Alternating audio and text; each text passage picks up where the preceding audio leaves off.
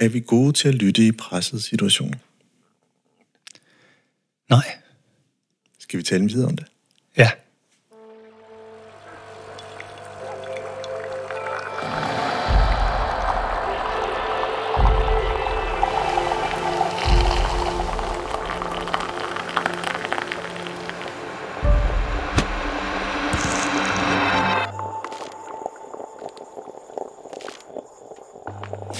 Velkommen til podcastprogrammet Kaffe og Ledelse. Mit navn er Ejhan Gomes, stifter af Mindcloud og vil være podcastvært. En afgørende egenskab ved en effektiv leder er evnen til at være opmærksom lytter. At være en aktiv og empatisk lytter er ikke kun en kommunikationsevne, men også en nøglekomponent i at opbygge tillid, styrke relationer og skabe et positivt arbejdsmiljø.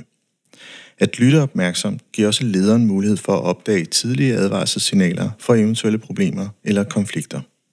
Det gør det muligt for lederen at takle problemerne i deres tidlige stadier, før de eskalerer og skaber større udfordringer. Men spørgsmålet er, hvad skal vi egentlig lytte til først? Er det den indre stemme, det moralske kompas, følelserne eller fornuften, eller måske hvad alle andre siger? At bevæge sig opmærksomt og lyttende til en problemstilling er ikke en ny opfindelse. Det er en naturlig og et, et menneskeligt empatisk træk. Spørgsmålet er, hvor meget vi skal lytte ind til grænsen af noget, og for hvem. Det rejser en del spørgsmål ind i projektionernes univers i den interpersonale gruppedynamik i lokalet. Er man leder, tages flere identifikationer, altså resonering, ind i ens valg af det bevidste adfærd udad til, der dels skal styrke eller afkræfte evnen til at lytte opmærksomt. Hvad er det for et sprog, der er udeblevet i samtalen, når en mund taler og to ører lytter? Og kan den lyttende være udsat for manipulation? Vi taler om grænser, rammer og adfærd, der stiller sig før øjeblikket, man lytter som leder. Vi taler om et stigende pres på lederens personlige kompetencer og realismen i at kunne lytte opmærksomt hele tiden. Og så tager vi et spadestik dybere med udgangspunkt for min gæst nye bog, Den opmærksomme lytter. Min gæst er Anders Stalsmidt, leder af Feedback-instituttet samt Lundholmt og Stalsmidt, har mere end 20 års ledererfaring inden for mediebranchen, blandt andet i nordisk film. Velkommen til. Tak skal du have. Jeg tænkte, det her med at lytte, det skal ligge fundamentet i sæson 3. Øhm, fordi vi skal tale om den udeblevende samtale, og jeg tænker, en af de væsentligste kompetencer, det må være at lytte. Og det passede jo helt perfekt med, at du lige har udgivet en bog. Mm. Men inden vi sådan slår os helt løs, så skal vi jo lige, øh, skal vi lige drikke, øh, drikke noget kaffe og lige tale om i hvert fald din tur til Stævns. Ja, det er jo en blæsende dag i dag, øh, så, og jeg havde medvind, så jeg blev, øh, jeg blev blæst ned på Stævns i min elbil. jeg kunne se, at jeg brugte ikke så meget strøm, som jeg ville have gjort, hvis det var modvind, så det kommer jeg nok til på vej hjem. Det var fedt. Ja. Ja, men det er skønt. Det er jo, det er jo et godt tegn. Det kunne være et godt tegn. Ja. jeg, havde jo, jeg havde jo Helle Hein herinde. Øh, hun var en lille smule forsinket, fordi hun skulle redde et lam. Nå for søren. Jeg havde, der var ikke nogen lam. De var, de var nok blæst væk. Nej, og, og vejene var sådan fri for grene. Og, der, var, der var lidt kviste, ja. da jeg kørte igennem noget skov, men ellers var der ikke noget. Ja. Og jeg nu har jeg låst dig godt ind i den grønne sofa oppe i hjørnet, og jeg tænker, at du er jo en erfaren mand og har været i mediebranchen i, i rigtig, rigtig mange år, og jeg håber, at udstyret er professionelt nok. Det er imponerende, det udstyr, du har, Ejern. Det er, jeg synes, det er, det er top professionelt. Ja. Og det er jo ikke nogen hemmelighed. Vi to har jo gået i, på skole sammen øh, omkring noget... Øh, hvad hedder det, organisationspsykologi, og, og kender hinanden også til det, og jeg glæder mig selvfølgelig også til den her dejlige fest, vi skal, vi skal til her om, en, ja. om et par uger, tror jeg. Ja. ja. Men øh, det, er noget, det er en helt anden samtale. Men skal vi, øh, skal vi skåle? Lad os skåle. Ja.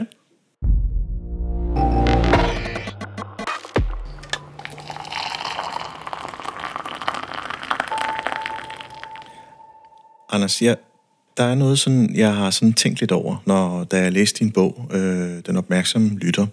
Det er det her lytterkompas, som du, øh, som du præsenterer og, og folder ud i din bog. Men hvordan kom du egentlig i tanke om det her, at vi havde brug for sådan en bog? Altså, hvor, hvor, hvor kom idéerne fra? Jamen, først ville jeg egentlig bare have skrevet sådan en meget kort bog om aktiv lytning, og om de greb, der, der er i den værktøjskasse, aktiv lytning var jo, er jo et gammelt begreb, som stammer fra 50'erne, hvor øh, en terapeut, øh, der hed Carl Rogers, skrev en artikel, hvor han gerne ville gøre op med begrebet, øh, eller øh, den måde, vi opfattede lytning på, som noget, der var passivt. Mm. Øhm, og øh, han, har, han stiller sådan en værktøjskasse til rådighed. Og så har jeg jo selv en værktøjskasse øh, som journalist, som øh, tidligere tv-vært og, og så videre. Ikke? Så jeg tænkte, det kunne jeg hurtigt skrive, de, de her greb. Men så begyndte jeg jo at læse lidt mere, og begyndte at tænke lidt mere over, hvad er det egentlig at lytte? Og, og noget af det, der øh, virkelig øh, fik en pros til at gå op for mig, det var, da jeg slog op i ordbogen. og, og læste, hvad står der egentlig om at lytte i ordbogen? Ikke? For, for vi har jo vi har det her begreb, der hedder, jeg hører, hvad du siger, ikke? Som, som er et meget irriterende begreb. Ikke? Faktisk, ja. Djøfbladet kårede det i 21 som det næst mest irriterende er rigtigt, udtryk. Det er deres læsere øh, ja. synes, det var meget irriterende, når deres leder for eksempel sagde, jeg hører, hvad du siger. Ikke? Så det vil sige, der er en forskel på at høre og så på at lytte. Og, og det var derfor, jeg tænkte, jeg slår lige op i ordbogen. Hvad står der egentlig om at lytte? Ja. Øh, og der står, at lytte er at rette sin hørelse opmærksomt mod nogen for at forstå eller fortolke det, de siger. Ikke? Det, nu det er sådan frit øh, citeret her. Ikke? Men det vil sige, altså det, det lyder jo indlysende på en eller anden måde, ikke? men hvis man går ind i det, så kan man sige, at rette sin hørelse, hvad vil det sige? Jamen, det vil sige, at man, man kan jo så også lade være med at rette sin hørelse mod noget. Ikke? Det vil sige, at hørelsen kan rettes mod noget. Mm.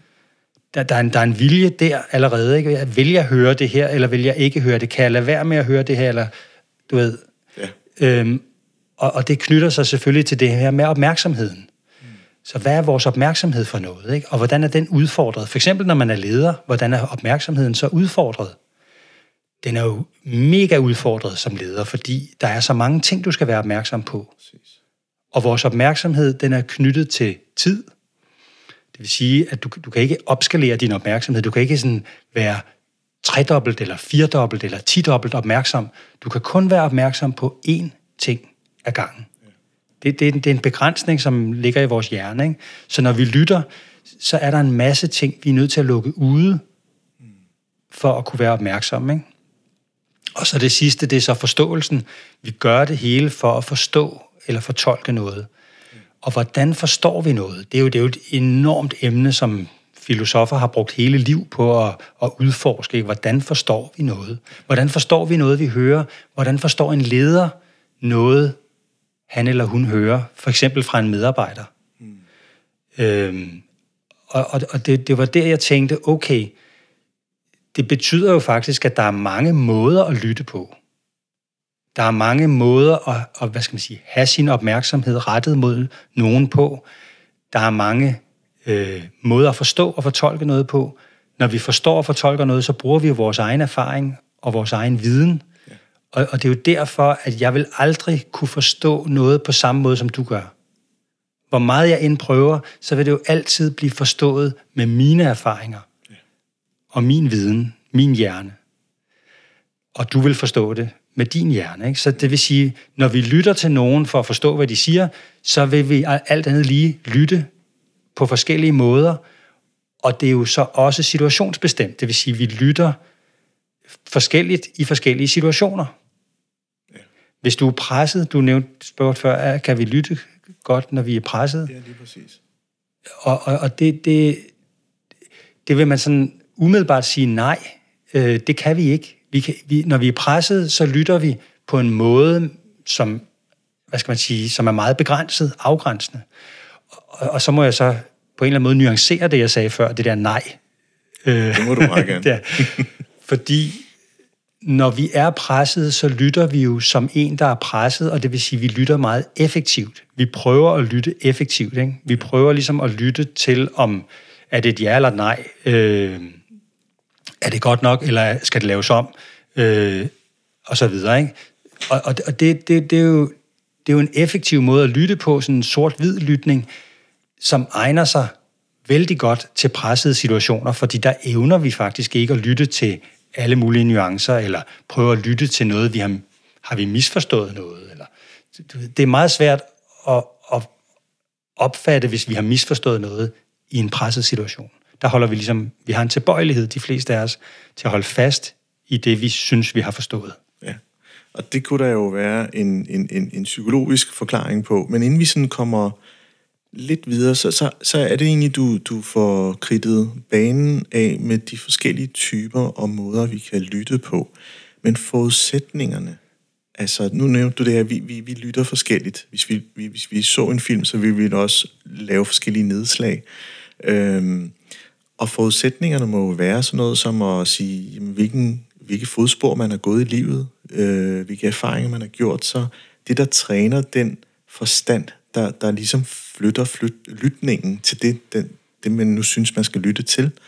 Øhm, og, og, og hvordan kan det, altså hvordan kommer det i spil? Hvordan kan en, en erkendelse af det være? Øhm, altså noget en leder skal trænes i, vel, er jo, hvis man skal være en god lytter, så skal man jo lige stoppe op og sige, er det her egentlig for min egen skyld, at den narcissistiske lytter, som jeg mest er blevet inspireret af, men også den der med, at man er en lille smule fordomsfuld. Altså, mm. man vil kun lytte til det, som du så fint sagde, kun lytte til det, som man egentlig håber bliver sagt, og så slår man ned på det. Ja. Og så har man ikke lyttet til alt andet. Nej. Men jeg, jeg tror, det, jeg har jo selv også været leder, ikke? og jeg har jo også selv, når jeg kigger tilbage, eller lytter tilbage, øh, været opmærksom på, at, at jeg måske i nogle situationer over for nogle bestemte medarbejdere har haft en tendens til at tro, jeg ved, hvad de vil sige. Mm. Og tro, at jeg ved, hvad de mener. Og så har jeg oplevet nogle gange, at det senere er gået op for mig, at jeg har misforstået. Altså, at jeg har fordomslyttet til dem. Ikke? Jeg har tænkt, de er på den og den måde, de vil det og det og det. De bliver motiveret. Nu talte du om Helle Hein før, ja, ja. som taler meget om motivation. Ikke? At man, ligesom, man kan godt have en, en forestilling eller en fordom om en medarbejder. Hun bliver motiveret af det og det. Så når hun siger sådan og sådan, så forstår jeg det ud fra den fordom, jeg har om hende. Ikke? En, en form for fordomslytning. Og, og det, er jo ikke, det er jo ikke forbudt at gøre det, for når man lærer folk godt at kende, så er det jo netop en måde at lytte effektivt til hinanden på, at man kan, øh, ja, at man kender hinanden, når man ved, hvad det der betyder. Ikke? Men det er bare ikke i alle situationer, at det er rigtigt. Det er ikke i alle situationer, at vi har forstået den anden. Og det betyder jo så, at der er nogle, der er nogle situationer, der kalder på en anden form for lytning. Mm. Altså det, jeg kalder empatisk lytning, hvor man stiller sig fuldstændig til rådighed for at forstå, hvordan det er at være den anden. Og mm, ligesom være parat til, at de fordomme og antagelser, man har på forhånd, at de skal nuanceres, eller måske endda forkastes, og at der kommer nogle nye antagelser frem.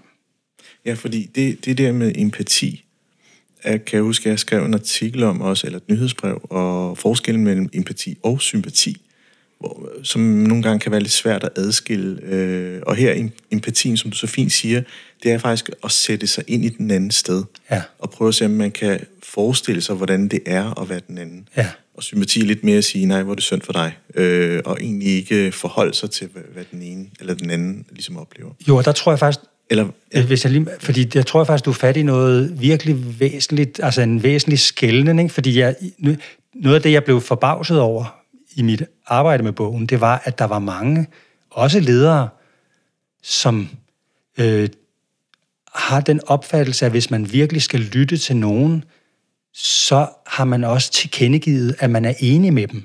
Altså, at man har en form for sympati med dem. Ja. Ja. Og at man, at, man, at man er på deres hold. Og det tror jeg virkelig er en vigtig misforståelse for ryddet af vejen, fordi øh, noget af det, der er allervigtigst, når vi skal bevare vores demokrati, også den demokratiske kultur, som der kan være ude på en arbejdsplads for eksempel, ikke? så er det utrolig vigtigt, at vi forstår, at det der med at lytte, det handler også om, og i særdeleshed om, at lytte til nogen, man ikke er enig med. Mm. Men at man godt kan lytte for at prøve at forstå nogen, man ikke er enig med. Altså en leder for eksempel ikke er enig med en medarbejder, der har noget kritik, man, man behøver ikke at være enig i kritikken, men derfor kan man jo godt lytte til den. Ja. og derved empati ved at sætte sig ind i den anden ståsted. Man behøver ikke at være enig, men man, man prøver at forstå, og, og, og den kritiske stemme og den røst er jo også det, man i, i ledelse skal søge. Altså, hvis man gerne vil sin organisation det bedste, så lyt til den stemme, der, der kommer den største kritik. Øh, hvilket også er en svær øvelse. Meget, øh, meget oftest er kritikken jo forbundet sammen med følelser, og måske bliver det afleveret en effekt, som gør, at man bliver hæmmet i at lytte opmærksomt. Øhm, og det er jo sådan en faktor, som jeg også gerne ligesom vil spille ind her, fordi øhm, hvis vi alle sammen sagde de ting og, og, og, og opfattede det 100% som det blev sagt, så tænker jeg, så havde livet måske været lidt, lidt nemmere, men vi har jo også ufattelig mange ord med referencerammer, vi har tonationer, vi har gestikulationer og alt muligt, der også er med til at bidrage til helhedsoplevelsen, at det ikke er bare det talte ord, men det er lige så meget den projektion, der kommer over. Øh, jeg har det godt, men, men man ser ufattelig ked af det ud, og så sætter det jo sådan et, er det nu rigtigt det, jeg hører, og, og den tvivl, der kan komme i spil. Hvordan forholder du dig til, til det i din bog? Jamen, ja, ja, det var jo noget af det, der også overraskede mig. Ikke? Da, jeg, jeg vidste jo godt, at man ikke bare lytter med ørerne, øh, man lytter også med øjnene. Øh, når, når, som du siger, man, man kigger på et ansigtsudtryk, og, og læser det, der bliver sagt. Jeg har det virkelig godt. Stemmer det overens med det ansigtsudtryk, der er, og med tonefaldet, og så videre, og med det, man selv mærker.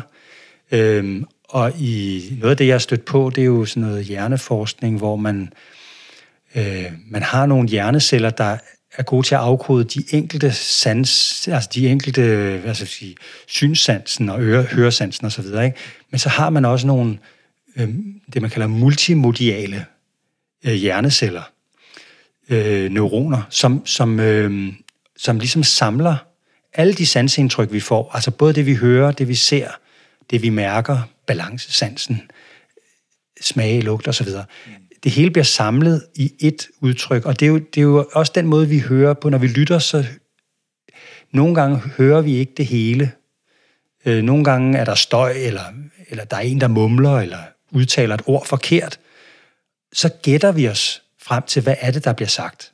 Og det gør vi langt oftere, end vi egentlig er klar over. Og, og vi bruger de andre sansindtryk til ligesom at, at fuldende vores gæt, altså vores forståelse. Ikke? Så hvis en siger, jamen jeg har det faktisk okay, men at det ikke ser sådan ud, så hører vi, at den anden person prøver at tage sig sammen og se fremad og prøver at være glad. Men er det måske ikke. Det er det, vi hører. Ikke? Altså vi, så vi samler ligesom alle de sansindtryk, øh, der er til rådighed, og selvfølgelig hører vi, hvad der bliver sagt, men det hele bliver ligesom til en fortolkning.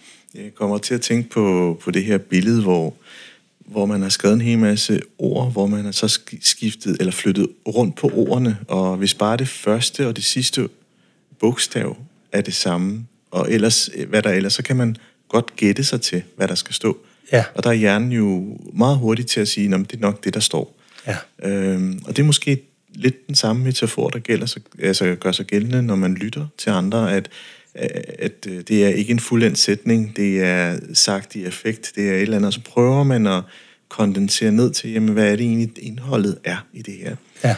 Og, og i fredstid, og når man har overskud, så er man, det er min egen antagelse, nok meget bedre til det, end hvis man har en meget travl drift og, og, og arbejdsdag og arbejdsuge i det hele taget. At man også skal tildele en, en lytning til sig selv og de opgaver, man skal løse. Og det er jo egentlig det, der er, kan man sige, det der, jeg synes, der er spændende her, det er jo, jamen, vi er jo også mennesker. Mm. Hvis, vi, hvis vi var bare de perfekte og, og kørte efter, kan man sige, de anbefalinger, du også har, jamen, det, det sker jo ikke. Nej. Men, og, og, og der kan man sige, hvis, da jeg selv, jeg kan huske, da jeg selv øh, blev udnævnt som leder, øh, allerførste gang som redaktionschef. Ja. Og, og der er det klart, at den måde, jeg lytter på i den situation, er forbundet med en enorm usikkerhed. Øh, også selvfølgelig en enorm sådan spænding. Øh, åh, det er spændende det her. Ikke? Jeg vil gerne gøre det godt, men jeg lytter jo ekstremt meget efter bekræftelse på, at jeg er god nok. På, at jeg har styr på det på, at andre anerkender min autoritet og min rolle som leder. Og når jeg lytter på den måde, så er jeg faktisk ikke en rigtig god leder. Så, så, så er vi faktisk ude i det, du også nævnte før, som, som jeg også skriver om i bogen. Ikke? Altså, den, så er jeg en narcissistisk lytter, for jeg lytter mest efter det, der handler om mig selv. Om at få mig selv bekræftet.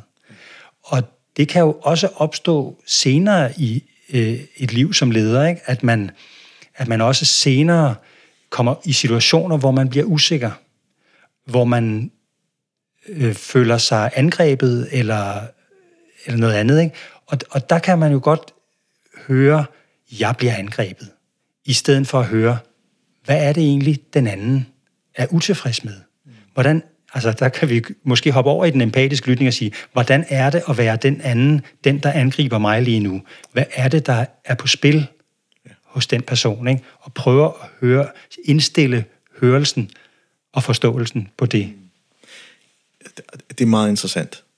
Og hvis jeg må komplicere det en tand, og det kan være, at det ikke er komplekst i din verden, men nu prøver jeg alligevel så er vi jo skruet sammen. Hvis du nu tager øh, Helle Heinz, som vi nu har lige bevæget et par gange, men hun snakker om den ligevægtssøgende person og den spændingssøgende person. Det, det folder sig også ud i måden, de taler på. Uh, det, det, man kan høre, når det er følelsernes sprog, man kan høre, når det er sansernes sprog, den tænkeren, der er i spil, og så videre. Så, så udover at man skal prøve at lytte til den person, så skal man også prøve at finde ud af, hvad er det for, hvad er det for en, hvad hedder sådan noget, en bølgelængde, mm. der bliver talt ud fra. Øhm, og, og en, også måske et kendskab til den, der taler og siger, okay, havde han en travl morgen? Hvordan så han ud, da han kom ind? Var han, var han irriteret? Var hun irriteret? Det er jo alle sammen, kan man sige, små doser, der, der, der også er med til at og, og kan man sige, danne det her verdensbillede og forståelse, der, der går ind i den forstand og siger, nu dekoder jeg, hvad, hvad det her er betydning. Øhm, og, og, og simpelthen overført til, til, hvordan vi er i organisationer i dag, så, så øh, er vi måske meget på det faktuelle. Ja. Altså, ja. At, at det, det er helt ordret citeret, og ikke kontekstbestemt. Altså, hvis du lavede en joke, og det var humoren i rummet, og, og isoleret set tog man den der sætning ud, sagde du virkelig det, Anders? Ja. Jamen, men, men der var jo en kontekst, det blev sagt i. Ja. Øh, og den glemmer vi måske nogle gange, og det bliver meget faktuelt. Ja. Øhm, og, og, og det kan måske gøre, at vi ikke er så søgende på både kommunikativt at få noget, noget bredde, men også, at det også begrænser vores lytning. Det, det tror jeg faktisk, du har meget ret i. Det, det, det synes jeg virkelig er interessant. Der er det der begreb øh, resonans, som jo i virkeligheden er det, du taler om der, ikke? at vi har nogle svingninger, som vi ikke kan sætte ord på, men som en form for kommunikation, øh, en, en slags musik i det, vi siger, ikke? Og, og i den måde, vi er på. Og, og der kan man jo mærke, vi har jo, de, vi har jo nogle begreber for det, ikke? Ja. Det, det svinger. Altså, det er jo et begreb, der betyder næsten det samme som resonans, ikke? Er der ja. resonans?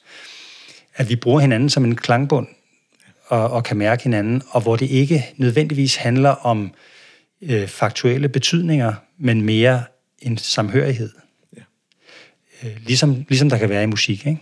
Ja, lige præcis. Den der takt. Altså, ja, ja. Og, og, og, og hvis to mennesker takter, øh, så skal der heller ikke så overføre så mange ord. Nej.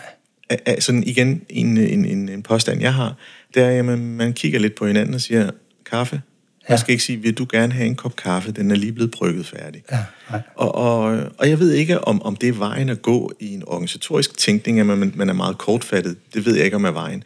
Men der er jo et eller andet med, øh, at man, man, man åbner sig op for at kunne lytte. Men hvis man er så forskellig fra dem, man arbejder sammen med, at det er gør, at lederen eller medarbejderen kommer på så meget et overarbejde, at det faktisk gør, at man bruger mere tid på at indstille sig korrekt til den andens øh, fortælling, at det måske også påvirker til i det hele taget at lavet arbejdet. Jamen, det, det, det er et dilemma, ikke? Som, ja. du, som du peger på, det er ikke, at det som lederen altid står i. Lederen står i det dilemma, at de fleste medarbejdere, tror jeg vil sige, jeg kunne godt tænke mig, at min leder lyttede mere. Ja, ikke? Og, og der, vi har bare det problem, som jeg har nævnt tidligere, ikke? At, at, at det at lytte er koblet op på opmærksomhed, og opmærksomhed koblet op på tid. Og lederen har jo ikke mere tid i sit liv, end andre mennesker har. Ja. Så, så det vil sige, at lederen står der med et enormt krav, et enormt behov for, at, at han eller hun lytter til mange, mange mennesker, ikke? Mm. men har ikke mere tid end andre mennesker. Ja. Og det vil sige, at den opmærksomhed, man kan give, er begrænset. Og hvis der så er nogen, man ikke svinger med, hvor det er en stor opgave, som du siger, at, at svinge, svinge med, så kan man jo godt have en idé om, at det vil være nemmere, hvis den medarbejder ikke var der, eller jeg ikke behøvede at lytte til den medarbejder. Jeg kunne ligesom øh, ja, øh, ignorere mm. det, der kommer derfra, ikke? I, hver, i hvert fald i, til en, i en eller anden grad. Ja. Og, og, og der er vi så ude i noget af det, der er virkelig farligt, fordi et af de begreber, man snakker meget om for tiden, og som du også har været inde på, det er psykologisk tryghed, ja. som jo handler om, at man har et miljø, hvor man kan komme med kritik, man kan komme med nye idéer, man kan lufte bekymringer og dele fejl, uden at skulle være bekymret for, at man bliver straffet, hånet eller ydmyget. Men hvis det bliver ignoreret, altså hvis der ikke er nogen, der lytter til det, så gør man det jo ikke. Altså hvis, hvis en medarbejder ikke bliver lyttet til, det, det er lige meget, at du ikke bliver straffet, hundet og ydmyget, hvis du ikke bliver hørt, hvis du ikke bliver forstået, eller prøvet at forstå, så, så, så gør du det ikke igen. Det, det er ikke umagen værd. Ja, ja, jeg synes, altså psykologisk tryghed, som, som på mange måder er en, en, en forståelsesramme, øh, men, men øh, det, som jeg synes, bogen her og, og meget andet giver det mere substans. Altså, det, det går ind i gruppedynamikken, det går ind i, i, i forudsætningerne for at kunne give den tid, øh, kendskab til sig selv, for ikke at være repressalie søgende som leder i forhold til en medarbejder. Øh, og, og der synes jeg, at det, der er interessant, det er jo det der, den der intrapsykiske øh, balance. Hvornår er det, man sætter grænser for, at det er en person, man, man prøver at forstå, ikke når til punktet ignorering, men måske punktet til at markere, jeg forstår ikke, hvad du prøver at fortælle mig. Vil du ikke prøve at flytte dig lidt? Mm. Ja. Altså at man, men der viser man jo så også, hvis man siger sådan, som du siger der, hvis, man, hvis en leder siger sådan til en medarbejder, så viser lederen jo også en vilje ja. til at lytte. Og, og, og det er jo øh, og, og også en, en ærlighed omkring det der med, at der er noget her, jeg har svært ved at, at forstå Præcis. eller at lytte til. Ikke? Ja. Og det tror jeg måske i virkeligheden er løsningen på det dilemma, vi snakkede om før, med at man ikke har tid til at lytte til alle, at man måske er mere ærlig, øh, at, man, at man ærligt siger, jeg er i en situation lige nu, hvor jeg ikke har overskud til at lytte på, på, på den måde, som jeg egentlig gerne vil lytte til det, du fortæller mig. Ja, lige præcis. Nu, ikke? Øh, ja. Så, så jeg tror, jeg, jeg, der, der, der er noget i det der med at være ærlig i hvert fald, om, om hvordan man kan lytte og hvordan man ikke kan lytte, og netop også, som du siger, der er noget her, jeg ikke forstår. Mm. Altså, at man går foran, når man skal skabe den psykologiske tryghed, og selv øh, erkender, hvis der, hvis der er en, en, en, en mangel i ens evne til at forstå.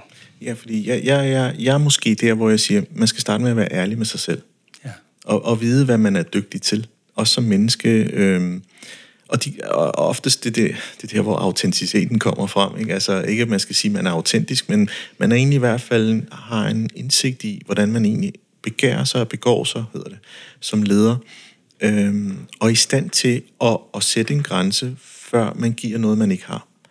Altså det med reference for, at det er små doser af giftstoffer i kroppen, der hober sig op, til man til sidst faktisk ikke orker det mere, og, og bliver træt af sit, at man er ikke effektiv som leder, man er måske heller ikke særlig god, øh, fordi forventningspresset med, at jeg skal være den aktive, lyttende leder, og det er, egentlig, det er også et, et opgør med det der, det er jo, jamen det kan vi ikke være hele tiden. Nej. Det, det er en svær øvelse. Skal vi ikke prøve også at være lidt menneskelige? Man kan også sige fra, nej, prøv nu, den samtale skal vi ikke tage nu, øh, selvom det virker til at være ufattelig vigtigt for dig at dele, men jeg er ikke klar til at lytte. Nej. og sætte den grænse. Øhm, og, og, og det er lidt den dimension, som er måske det usagte, og som kan fejltolkes noget så voldsomt. Ja. Ved du mig ikke godt, Nej. det kunne være en modreaktion. Ja.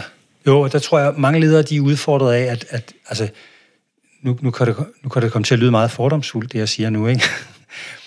Men at mm, mange yngre medarbejdere har et, et, et, et større behov for at sætte grænser, og for at være optaget af, hvad de selv har behov for, end mange tidligere generationer. Sådan kan det man i hvert fald godt opleve det. Men det er, en scenarie, det, det et scenarie. Lad os prøve at arbejde videre med Ja, det så. ja, ja. Lad, os, lad os antage, at det er på den her måde. Yes. I en eller anden grad. Ja. Øh, og, og, og jeg er helt med på, at der er masser af yngre mennesker, der ikke har det på den måde. Men der er nogle tendenser, og det er jo, det er jo også lidt det, som Vincent Hendricks beskriver i sin bog, øh, øh, Nok om mig, hvad med dig, hvad synes du om mig? Øh, hvor, hvor han jo faktisk beskriver den der what about me-ism, øh, der handler om... Hvad, hvad, altså, og det er, jo, det er jo i det scenarie, at det er utrolig øh, krævende at skulle lytte, fordi der er ingen, der tager hensyn til dig som lyttende leder. Der er ingen, der erkender din begrænsning som leder, der skal lytte til alle. Alle tænker kun på, at de selv skal lyttes til. Øh, og og det, er jo, det er jo et problem. Altså, der, der er jo nødt til at være en gens, gensidighed i det også. Ikke? Ja. Så hvis man gerne som medarbejder vil lyttes til, så er man faktisk også nødt til selv at lytte. Altså at give noget den anden vej. Fordi når vi, når vi lytter, så er det jo en del af en udveksling. Vi udveksler ting med hinanden, og der skal jo være en eller anden form for balance i den udveksling. Altså hvis jeg lytter til dig, så kunne jeg da også godt tænke mig, at du lyttede til mig. Altså, jeg giver dig min opmærksomhed, som er noget meget dyrbart, for det er knyttet til tid. Det er, det er jo, hvis jeg lytter til dig i fem minutter, så er det fem minutter af mit liv, jeg giver til dig. Ja. Så, så vil jeg godt have noget igen, ikke? Altså, så må du også give mig fem minutter af dit liv. Ikke for, at det skal gå op på den måde, vel? Det kan også godt være, at den ene har noget, der er mere er noget interessant at sige, ikke? Og den anden måske ikke har. Men, men jeg mener, der er bare en, der skal være en eller anden form for, øh, hvad skal man sige, ligeværdighed i det, ikke? Ja, lige præcis. Og lad os prøve at, at gå over til den, der så taler. Ikke den lyttende part, men den talende part. Men det gør vi, efter vi lige har taget en slurk af vores kaffe. Yes.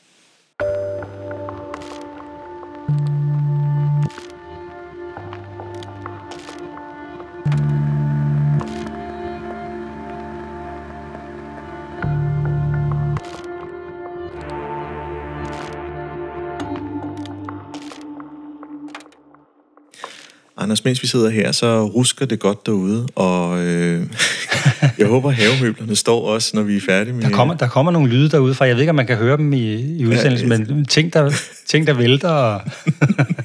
Det er sjovt med det her blæsvær. Det har faktisk ikke fået noget navn, har det? Altså, Hans. Har, har det? Okay. Ja. Det, det hedder simpelthen Hans. Så det tror jeg nok. Det hedder. Det var, det var et spændende navn. Ja. Meget unikt. Ja, øhm, ja øh, nå. Tilbage til, til det her med at lytte, men måske mere nu til den, der faktisk ønsker at blive lyttet til. Øh, fordi jeg synes, vi, vi, vi rørte det lidt, det her med at byttehandlen, hvis jeg må kalde det det. Mm. Øh, jeg, jeg afleverer noget og forventer et eller andet sted at få noget igen. Anerkendelsen for at have lyttet måske, som, det, som minimum, men måske også blive klogere på, hvad mennesket bag, øh, eller få noget indsigt for den sags skyld. Øh, men hvis man er medarbejder eller lederkollega, og man er i en organisation, så kan man jo også sætte sig ned og bare plapre der løs derudad. Mm. Så nogle kender vi nok alle sammen. Øh, og de får plads, og man er jo dydig og opdraget ordentligt og lytter. Mm. Og så er det der, hvor jeg siger, hvem af os skal sige stop? Jamen altså, alle må tage ansvar for sig selv. også, ikke? Altså ligesom vi tager ansvar for hinanden, så må man også tage ansvar for sig selv. Og hvis man har en grænse, for man ligesom siger, nu kan jeg ikke lytte mere, jeg, jeg, jeg kan faktisk ikke længere... Det, det kan jeg i hvert fald selv mærke, når jeg er i den der situation, hvor jeg bliver bundefanget øh, af en, der bare gerne vil tale på mig. og jeg, godt, godt ord. og jeg lytter høfligt. Det er min høflighed, der bliver udnyttet. Ikke? Ja. Min, min, ven, min venlige høflighed. Øh, der, der er det jo mig, der så skal sige, så, nok om dig. Mm. eller et eller andet. Bryde, øh, bryde den her talestrøm. Enten skabe en ny dynamik i samtalen, eller øh, forlade den. Ja, det, og det gør vi jo ikke rigtigt. Nej, vi, vi, vi, ikke hvis vi er meget høflige. Men, men det, det burde vi jo gøre, ikke? fordi vi, vi, vi burde jo faktisk økonomisere med vores egen opmærksomhed. Den skal jo bruges fornuftigt, øh, og ikke spildes, fordi så bliver vi jo bare vrede. Det, der sker efter, at jeg har siddet i den der situation, hvor jeg er bundefanget, mm. det er jo, at jeg bagefter meget let kunne komme til at bagtale den person, øh, som en, der bare plaprer løs derude af, ikke? Et, et snakkehoved. Og, og det tror jeg heller ikke, det gavner jo hverken øh, den person eller mig, så, så der vil det jo være vi er tilbage ved den der ærlighed, vi var inde på før. Ikke? Ja, er du, nu er du fat i noget. Lad os bare sige, øh, jeg, jeg kan faktisk rigtig godt lide den her med at blive øh, bundet. det, det synes jeg er en, en, en god, et godt billede. Øh, og så går man, så, så er, som du siger, tendensen til at dele det med en tredje part og sige, hvad er det med ham eller hende? Det bliver jo så en etiket ved vedkommende i, uh, i gruppen, og oh, nu begynder hun eller han igen. Og det kan jo begrænse eller hæmme evnen til at lytte aktivt. Ja, det kan det. Når, når, når faktisk vedkommende måske har noget reelt at sige. Ja. Øh, nu antager vi, at det ikke var reelt det andet, men, øh, men der, der kan jo være noget der, hvor man simpelthen lukker lidt ned. Øh, og det kan jeg, altså, nogle af de supervisioner, jeg har haft, Anders, det er, og, og, og de, nu har du også, øh, du sidder også som observatør, i, når, når gruppen arbejder, at, at øh, hvis det er en, man har en forhistorie med, om man kan se, at det er lidt de samme øh, kan man sige, mekanismer og mønstre i kommunikationen, man bevæger sig ind imod, så lukker man ned. Ja. Man gider ikke at høre på det mere. Nej, nej. Nej, og, og, det, og igen et dilemma, ikke? Fordi ja. der, kan jo, der er jo nogle mennesker, der bare bruger flere ord på at komme frem til nogle øh, pointer, som andre mennesker måske kunne bruge en tiende del øh, ord på at komme frem til, ikke? Og, og, og, og betyder det så, at de ikke har krav på at blive lyttet til, fordi de bruger mange ord? Nej, det gør det selvfølgelig ikke. Så, så vi har et dilemma her med, med dem, der taler meget. Ikke? Det jeg bare tror, det er, hvis, hvis, hvis vi ikke er ærlige, og hvis vi lader styre af vores høflighed mm. i de der situationer, så, så tror jeg, at der opstår en dynamik, hvor den, der taler meget, bliver usikker og taler endnu mere. Så, så jeg tror faktisk, at vi gør alle en tjeneste ved at være ærlige og ved at lære nogle gange at afbryde hinanden. Ja. Og pauser. Og pauser. og stillhed. Jo, jo, men det, det er der jo ja. så, hvis, hvis vi nu forestiller os den her meget plaprende person, mm. øh, vil nok have svært ved at holde en pause, eller ligesom, hvis jeg holder en pause, så vil de tænke, det er en anledning for mig til at sige noget mere. Altså sådan, sådan oplever jeg det, ikke? Mm. Så, så, så der er nogle mennesker, der har meget svært ved de her pauser. Jeg, jeg har selv brug for dem, men en anden person kan ikke tåle dem. Det betyder jo så, at jeg, jeg i den dynamik, der opstår, vil, vil blive talt på. Fordi hver gang, hver gang jeg har brug for den der pause til lige at, at tage et afsæt til en ny pointe eller sætning i samtalen, så vil den anden øh, fjerne pausen ved at tale hen over den. Mm. Jeg synes, jeg synes, det er nogle inter- interessante øh, perspektiver. For mange, mange år siden, øh, lille anekdote, så var vi på kursus med at kunne lytte aktivt til hinanden. Jeg tror, der var blevet printet to ører og en mund ud til hver gruppe. Det er den helt store konsulentpakke med, med gule lapper, og jeg skal give dig skære. Og, og vi kom i nogle øvelser, det hele blev så staged, så mekanisk, så man tænkte, jamen, der er jo kun én måde at gøre det her på, og det er at lytte til den anden og tale færdig. Den, når det bliver overført til en dagligdag, hvor der er tusind indtryk og arbejdsopgaver, og, og også en, en sig selv med i alt det her, og modne, og, og, og, og se, hvor skal vi hen i alt det her, kunne navigere i nuet og i fremtiden og i fortiden. Alt det, når det er på spil – så er det der, hvor, hvor øh, man som menneske måske også bare skal, som du så siger, ærligt at sige, jeg er ikke i stand til at modtage nyt lige nu. Der, der, jeg er simpelthen sanse fuldstændig bumpet, så jeg kan ikke mere. Mm. Øhm. Ja, man, man, man man skal sige, jeg kan, jeg kan ikke mere. Fordi ja. man, man, det er jo netop for ikke at være et offer. Ja, god point. Det, det er jo netop for ikke at blive et offer i samtalen at man skal afbryde, eller man skal, man skal være ærlig på en, på en, en ligefrem, en assertiv måde. Ikke? Ja, okay. Yes, og det, den her, det, det kan jeg godt se, det er, det er det offeren, der kommer frem. Øh, nu er det mig, der skal have omsorgen. Ja. Øh, og det er det jo ikke, det er jo egentlig bare en grænsesætning. Ja. God pointe, god pointe. Men når vi bevæger os over, fordi øh, noget, som jeg også selv har oplevet, det er jo, at, øh, at det her med at være venlig, og det her med at være ærlig, og være empatisk, det, det, det er jo karakterer, der smager af at være lidt i den bløde leders kontekst. Jeg, jeg kan ikke lide ordet bløde, men nu bruger jeg det alligevel mm. i, i citationstegn. Øhm, og så har jeg jo selv også oplevet, at når man er der, så lytter man. Og så har jeg også fundet ud af, at jo mere jeg kender mig selv, så har jeg jo sådan nogle dejlige, kan man sige, valenser, der gør, at hvis noget bliver sagt på en bestemt måde, så er det lidt som om, man ved, hvilke knapper man skal trykke på hos mig. At jeg så giver mig. Mm. Øh, at du bliver manipuleret? Ja. ja. Altså, det kan, være, det kan være forskellige situationer med gråd, fordi det er en svær situation for en medarbejder, at man, fordi man vil kompensere som menneske, og sige, jeg kan godt se, at det er rigtig, rigtig svært. Nu prøver jeg at kompensere. Det kan være eventuelt og lidt af opgavebyrden, det kan være andre ting. Og det er jo ikke fordi, det ikke er reelt, øh, men jeg har også fået fornemmelserne. Og det er jo det, der vi ikke taler om. Jeg har også fået fornemmelserne af nogle gange, at det bliver et bevidst strategi.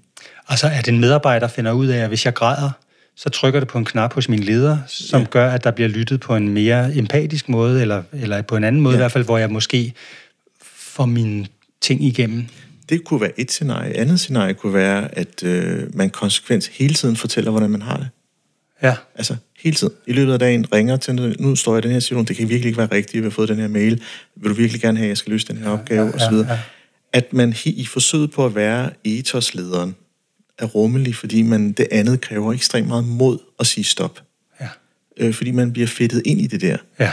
Øh, og det bliver relationen.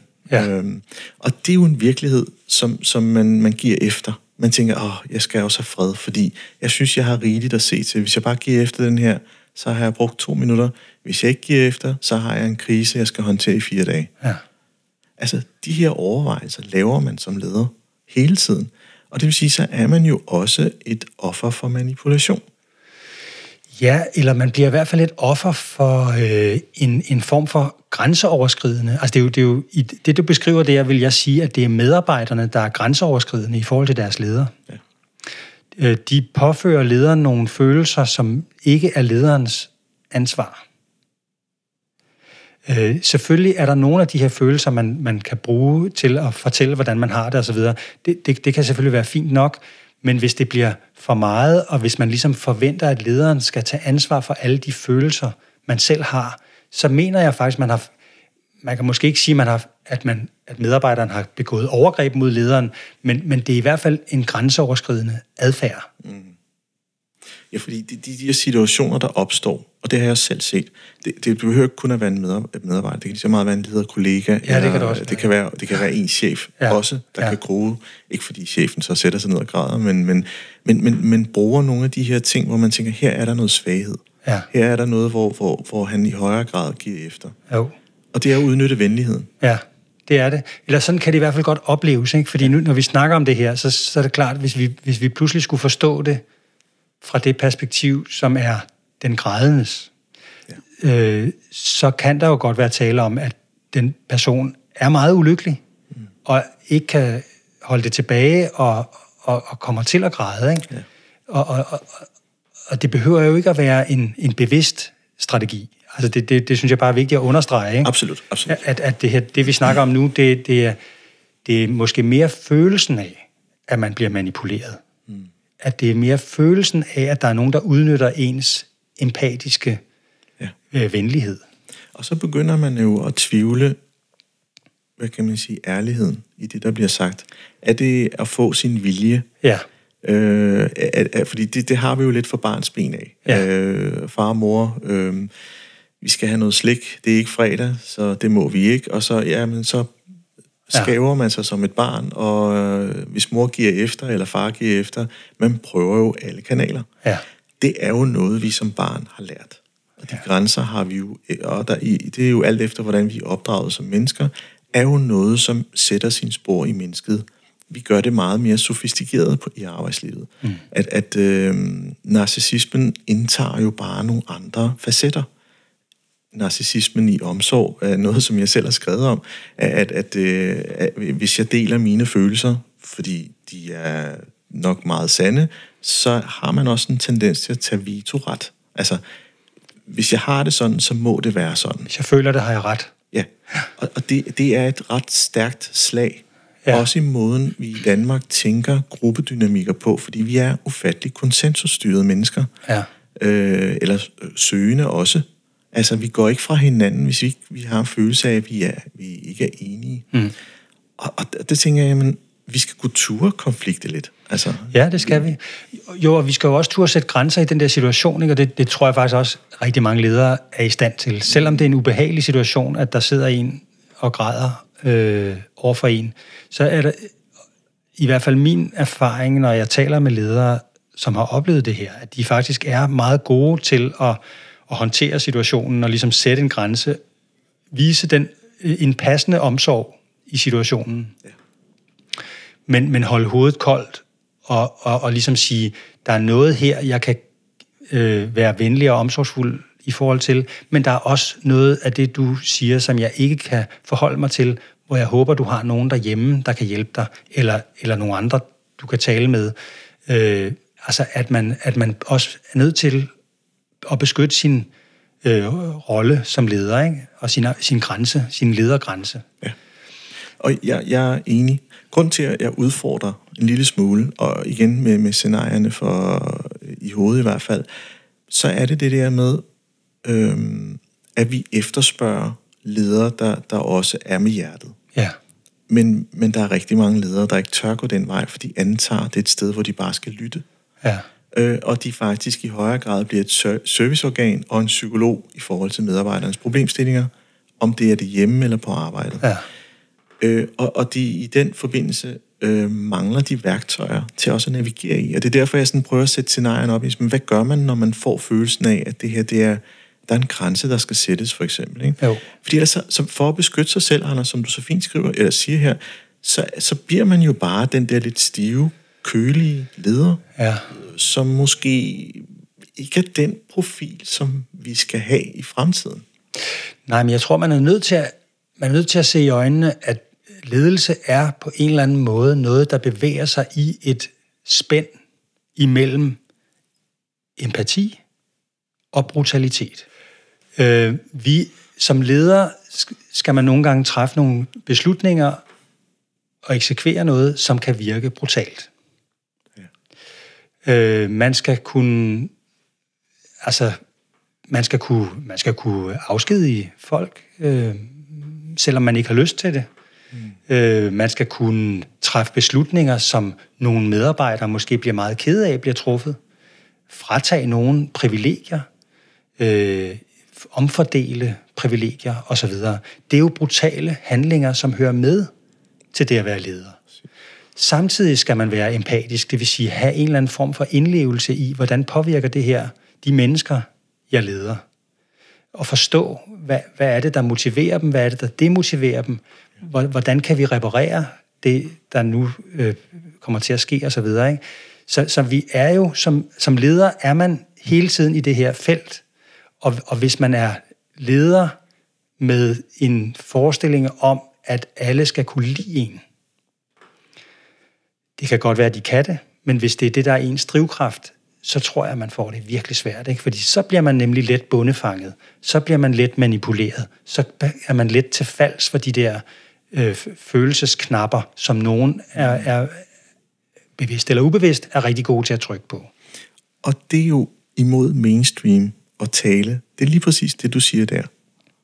Altså, fordi det med, med, med kan man sige, frygten for at blive øh, oplevet som værende den, den firmanageren. Øh, altså, det er jo den, det er den der tendens, der er. Det er jo, at man, man bliver sådan lidt sat i bås. Øh, er man den bløde? Er man den meget følsomme leder? Er man den meget bestemte leder? Og det er jo, det er jo den, kan man sige, øh, den kultur, der bliver dannet omkring en som leder. Hvor, hvor du egentlig også taler til, jamen det kommer an på situationer, kontekst, hvordan man agerer, om man er brutal eller empatisk. Og jeg synes måske, noget af det, som, som er udeblevet, det er jo netop at sige, at ledere er også mennesker, mennesker med, med, med, med også et følelsessystem, det er jo selvfølgelig en ting, men også med grænser. Mm-hmm. Og, og, og de er jo ikke drevet alene af, at medarbejderne altid skal have det godt, de skal også have løst en opgave. Ja. Inden for en ramme med nogle ressourcer. Så, så hele den kontekst der, der er sådan en, og når, og kan man sige, når, når man mødes ved lederbordet og skal drøfte med sine lederkollegaer, hvordan kan man sige, ugen er gået, så er det ikke et sprog, der findes, af min oplevelse. Nej. Det, det er lidt, vi har nået det her, det er, bliver lidt en, en fortælling om øh, hylderne, hvad man har præsteret, og, og skoletalerne, som man har opnået.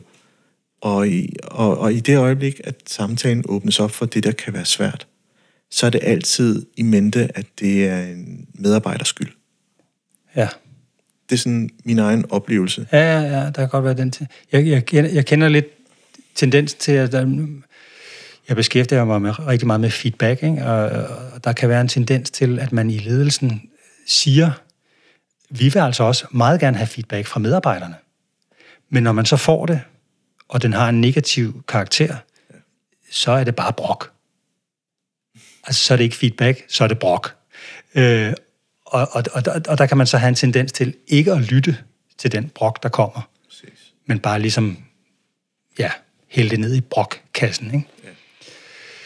Så øh, ja, Det er i hvert fald meget spændende, Anders. Jeg synes, vi, vi har åbnet, øh, vi har virkelig åbnet en dimension op for sæson 3.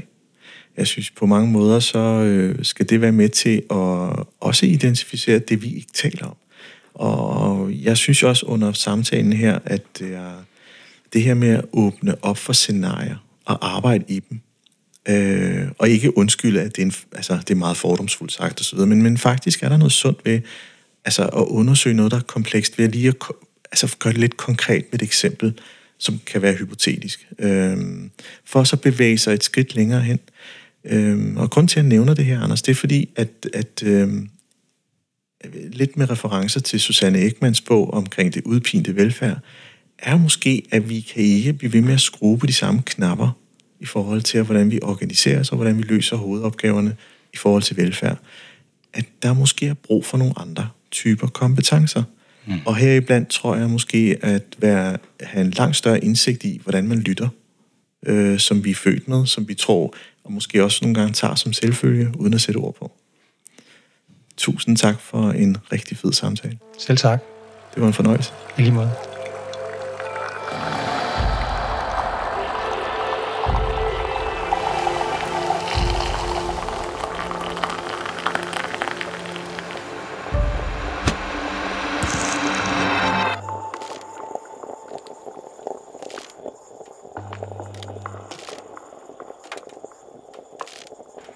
Lyttet til podcastprogrammet Kaffe og Ledelse.